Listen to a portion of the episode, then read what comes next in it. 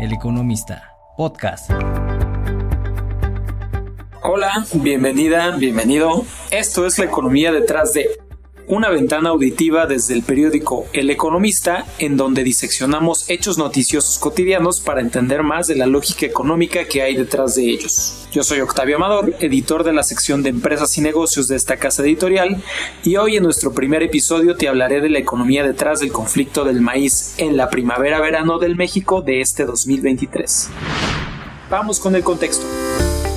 Nos acercamos a casi 2 meses de atestiguar la tensión en un sector clave del agro mexicano, por economía, seguridad alimentaria y hasta por orgullo nacional.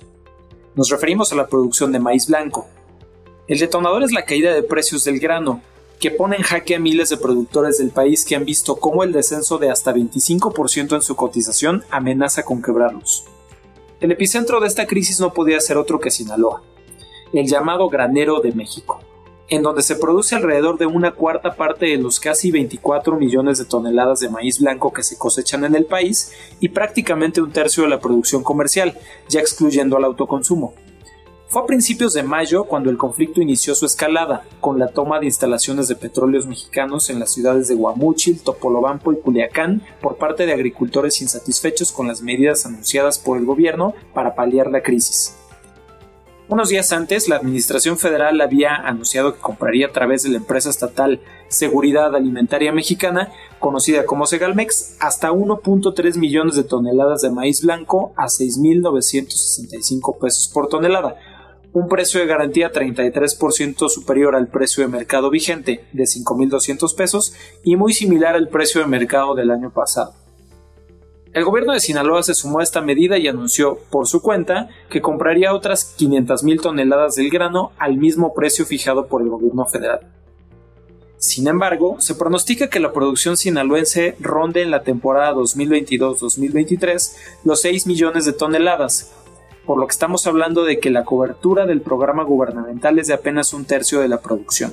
Ahora, debido a la incertidumbre sobre la comercialización de los 4 millones de toneladas restantes y a la negativa del gobierno de ampliar el programa de precios de garantía, es que los agricultores escalaron sus protestas. Así, entre el 13 y el 15 de junio, por alrededor de 40 horas, los productores bloquearon con tractores las entradas al aeropuerto de Sinaloa, que padeció durante ese lapso la cancelación de más de 100 de vuelos, afectando a casi 17,000 viajeros. La respuesta gubernamental llevó el sello de la casa, pues el presidente Andrés Manuel López Obrador calificó la protesta como un chantaje y descalificó a los inconformes, a quienes acusó de formar parte de una élite. Aseguró, en cambio, que su programa de precios de garantía era suficiente para atender a los pequeños productores que son, afirmó, los que realmente necesitan. Por su parte, el gobernador de Sinaloa, Rubén Rocha, pidió a los productores protestar, pero contra las grandes procesadoras y comercializadoras de este grano como Minsa, Gruma y Cargill, a quienes acusó de negarse a pagar precios más altos por el maíz. Bueno, dicho este contexto, ahora entendamos cuál es la economía detrás del conflicto. Para tenerlo claro, podemos entender la economía de algo cuando en principio identificamos que ese algo forma parte de un mercado, es decir, de un ámbito en el que se oferta y demanda un bien o servicio. Ubicado el mercado, procede a identificar a sus agentes económicos, productores y consumidores, y también a sus categorías esenciales, precios y cantidades de producto. En este caso, es fácil saber que el ámbito del conflicto es el mercado del maíz, pero aquí conviene hacer una primera aclaración. Cuando hablamos de materias primas ampliamente comerciadas en el mundo, como es el caso de los granos y las oleaginosas como el trigo, la soya, el sorgo o desde luego el maíz, es necesario entender que esos mercados tienen dimensiones globales. Lo anterior quiere decir que sus precios y cantidades son determinados no por las condiciones de oferta y demanda de un solo país, sino por las de muchos países que participan como oferentes y demandantes y que tienen relativa facilidad para comerciar entre ellos. Quienes producen más tienen mayor influencia en las cantidades de producto que se comercian y por ende en la determinación de precios. En cambio, los que producen menos deben conformarse con ser lo que en economía se llama tomadores de precios. En el caso del maíz, como en prácticamente en todos los cereales y oleaginosas, México es justo un tomador de precios, lo que significa que tiene poca o nula influencia en su fijación. Es cierto que figura en el top 10 de mayores productores, pero sus más de 27 millones de toneladas de producto proyectadas para el ciclo 2022-2023, ya sumando el maíz blanco y amarillo, palidecen frente a los 348 millones de toneladas de Estados Unidos, los 277 millones de toneladas de China o los 125 millones de toneladas de Brasil. Bueno, ¿y qué ha pasado con los precios en este mercado? Con una pequeña pausa en el año 2020, en medio de la fase aguda de la pandemia de COVID-19, entre el 2017 y el 2022 el precio internacional del maíz en realidad no hizo más que crecer. En ese lapso se duplicó con creces al pasar de 155 a casi $320 por tonelada. El pico de precios del 2022 se alcanzó en medio de la invasión rusa a Ucrania, otro importante productor de granos que, de un día a otro, vio en riesgo la posibilidad de dar salida a su cosecha. Eventualmente, en medio de las hostilidades, Rusia y Ucrania pactaron que este último país pudiera desalojar sus cosechas de grano a través del Mar Negro. Esto diluyó el temor de escasez y contribuyó paulatinamente a relajar los precios, en medio también de la regularización de otros factores que en el pasado habían influido en el encarecimiento del producto. Hablamos, por ejemplo, de los precios del transporte, que comenzaron a bajar pasada la sacudida logística ocasionada por hechos como el cierre de puertos en China para frenar el COVID o la dificultad de traer de vuelta el trabajo presencial a los trabajadores logísticos luego de meses de confinamiento por la pandemia. Y también hay que hablar de la normalización de la demanda, que tras lo más difícil de la emergencia sanitaria redujo su componente especulativo al diluirse el temor de nuevos cierres de la economía. Así llegamos a abril del 2023 con una caída interanual del precio internacional de 16% a alrededor de $290 por tonelada de maíz. Sin embargo, en pesos la caída se hace más pronunciada y se extiende a 25%, con un precio que queda en poco más de $5,200 por tonelada, debido a la apreciación justamente del precio mexicano. Y es que aquí el llamado superpeso jugó en contra de los agricultores mexicanos, pues el precio del maíz, como el de cualquier commodity, pues se cotiza en dólares, y el dólar se hizo más barato en términos de pesos. En abril, por ejemplo, el tipo de cambio promedio fue de 18.1 pesos por dólar, frente a los 20.1 pesos de abril del 2022. Esto significa que el precio bajó 10% en México solo al hacer la conversión cambiaria. El gobierno mexicano activó entonces su plan de precios de garantía para el maíz. Los límites presupuestales, sin embargo, pues le impedían comprar los 6 millones de toneladas de producción de Sinaloa, pero definió, en conjunto con el gobierno de ese estado, como ya dijimos, la compra de 1.8 millones de toneladas. La lógica de los funcionarios gubernamentales es que retirar esos 1.8 millones de toneladas del mercado nacional limitaría la oferta del grano y por consiguiente el precio de mercado debería subir. Este incremento beneficiaría así a los productores que quedaran fuera del programa de precios de garantía. De inicio, este parece ser un razonamiento lógico de acuerdo con los principios de la oferta y la demanda, porque cuando se reduce la cantidad ofrecida de un bien o servicio, si todo lo demás permanece constante, su precio debería subir. El problema es que retirar 1.8 millones de toneladas de maíz del mercado es quitarle como una gota a un océano, porque si no lo consiguen en México, los grandes consumidores del país pueden obtener ese grano fácilmente en otro lado sin pagarlo más caro. Hablamos de las grandes compradoras como Minsa, Gruma o Cargill, de quienes ya les hablamos, que fabrican harina para masa y tortilla o comercializan el producto para sus otros usos como el alimento de ganado. Recordemos que México tiene un acuerdo comercial con Estados Unidos que decíamos que produce casi 350 millones de toneladas de maíz al año. De modo que las grandes empresas pueden traer el maíz a precios bajos, pues los fletes son relativamente baratos y no se pagan aranceles a la importación. De ahí la molestia del gobernador Rubén Rocha, quien acusó a las empresas de negarse a pagar un precio más alto por el maíz sinaloense. Pero seamos sensatos. ¿Quién estaría dispuesto a pagar más caro un producto habiendo una amplia disponibilidad de este en otros lugares a un precio más bajo? Frente a esto, a mediados de junio el gobierno federal consideró viable la fijación de un arancel a la importación de maíz, algo que había pedido el gobierno estatal un mes antes. Nos referimos al maíz blanco. La idea es que, si se encarecía la importación, entonces desaparecerían los incentivos para traer el maíz blanco de fuera.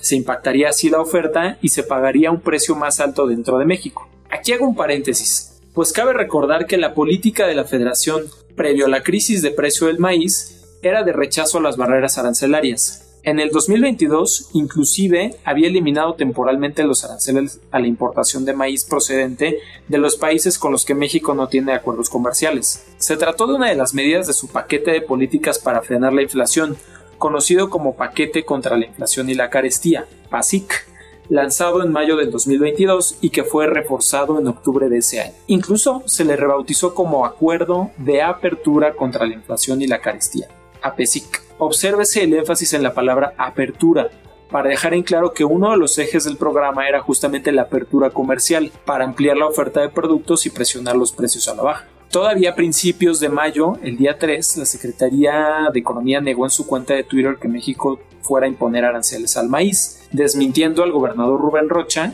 quien un día antes aseguró que el presidente le había prometido imponer las tarifas. Se respetarán los acuerdos internacionales y, por el contrario, el gobierno mexicano impulsa una política de cero aranceles a productos de la canasta básica para combatir los efectos de la inflación global, dijo la Secretaría en ese mensaje. Entonces, quizás pensando en no contradecirse, es que el presidente López Obrador justificó en junio la imposición del arancel como una medida de salud pública, y es que dijo la tarifa afectaría principalmente al maíz blanco transgénico, pues la mayoría del grano que se importa es del tipo genéticamente modificado. Recordemos que su administración ha emprendido una batalla contra el maíz justamente genéticamente modificado, al que acusa de ser nocivo para la salud y de amenazar las variedades nativas de maíz. Esa, sin embargo, es otra historia. Finalmente, el viernes 25 de junio, el gobierno decretó la aplicación de un arancel de 50% a la importación y exportación de maíz blanco. Bueno, ¿y qué dice La Economía aquí? ¿Servirá de algo el arancel para limitar la oferta nacional de maíz y así elevar los precios? Pues todo parece indicar que no. Y aquí resulta pertinente hacer una observación muy relevante. En México, el maíz blanco es la principal variedad utilizada para el consumo humano, y entiéndase por consumo humano el consumo de masa y tortillas. De los poco más de 24 millones de toneladas de maíz blanco que se espera se demanden para el ciclo 2022-2023, según las estimaciones de la Secretaría de Agricultura al mes de marzo, unos 13.5 millones de toneladas corresponden al consumo humano. En tanto, la producción comercial, ya descontando la de autoconsumo, se espera que rebase los 18 millones de toneladas. De modo que la producción comercial excede en casi 5 millones de toneladas el requerimiento para consumo humano, que es la principal fuente de demanda del maíz blanco. Este excedente es utilizado principalmente para la engorda de ganado. Me refiero a los 5 millones que se producirán adicionales a la demanda para consumo humano. Debido a que México ya es ampliamente superavitario en la producción de maíz para masa y tortilla, no parece que un arancel pueda impactar la oferta de grano para este fin. De hecho, el año pasado las importaciones de maíz blanco constituyeron menos de 3% de la oferta. El precio, por lo tanto, no debería haberse presionado al alza por este factor. Es decir, me refiero al arancel que se va a aplicar al maíz blanco. Bueno, pero acabamos de decir que el maíz blanco también se utiliza para la engorda de ganado. ¿Acaso el arancel podría limitar entonces la disponibilidad de grano para este fin, presionando al alza su precio? Pues la respuesta es otro rotundo no. En México, la principal variedad de maíz utilizada para la cría de ganado es el maíz amarillo, que se puede importar libremente desde Estados Unidos gracias al Tratado México-Estados Unidos-Canadá, el T-MEC. De manera que los ganaderos pueden optar por comprar maíz blanco, pero principalmente preferirán el maíz amarillo importado, el cual proviene de Estados Unidos en casi un 100%. Este, por cierto, es principalmente transgénico, variedad que, como ya dijimos, no es precisamente del agrado del gobierno del presidente López Obrador. No obstante, debido a la presión del gobierno estadounidense, la importación de maíz amarillo transgénico para fines industriales y pecuarios libró la imposición de barreras en otro decreto emitido en febrero pasado, en el que sí se prohibió su uso para la elaboración de masa y tortilla. ¿Qué fichas le quedan al gobierno entonces? Pues no muchas, la verdad. Ya ha dicho que no ampliará el presupuesto del programa de precios de garantía, de modo que no le queda más que la negociación política. Es decir, sentar en la mesa de negociación a productores y consumidores y pedirle a cada uno que asuma una parte del costo de la crisis. A las empresas y distribuidoras, pedirles que acepten pagar un precio más alto por el grano, sin llegar a los casi 7,000 pesos por tonelada que exigen los agricultores, y a estos últimos pedirles justo pues que bajen sus pretensiones de precio. Y a todo esto, ¿era evitable o al menos mitigable esta crisis? Desde la perspectiva del Consejo Nacional Agropecuario, la cúpula de empresarios del campo del país, mitigable sí que lo era. Su principal queja, y no de ahora, es que el actual gobierno suprimió políticas que habrían sido de gran ayuda en esta coyuntura, como los programas de apoyo a la comercialización y a la agricultura por contrato. Estos facilitaban a los granjeros la contratación de seguros de precio que pagan una compensación en caso de que el precio de la producción sea menor que el esperado, o la suscripción de contratos que establecen, con la debida anticipación, el precio al que se pagará la producción, otorgándole así certidumbre al productor. Dicho todo lo anterior, ¿cuáles son las conclusiones de este podcast? Número 1. En el 2023, por primera vez en 8 años, los precios del maíz bajaron debido a la regularización de la oferta y la demanda, luego de un año turbulento por la guerra en Ucrania y de la reapertura de la economía tras lo peor de la pandemia de COVID-19. Número 2. En México esta caída de precios se agudizó debido a la reciente apreciación del peso, lo que amenaza con quebrar a los productores de grano en el país. Entre estos, los del estado de Sinaloa, el mayor productor del país, ha sido el grupo más activo para exigir una solución al gobierno. Número 3. Ya sin los programas de apoyo a la contratación de cobertura hacia la agricultura por contrato, el gobierno mexicano echó mano de su programa de precios de garantía, con el que busca comprar un tercio de la producción de Sinaloa. 4. Con esta compra el gobierno apuesta a impactar la oferta del grano y que el precio del mercado suba de manera natural. Para cerrar la pinza, recientemente anunció la imposición de un arancel de 50% a la importación del maíz blanco, con la intención de encarecer el grano traído del exterior. Número 5.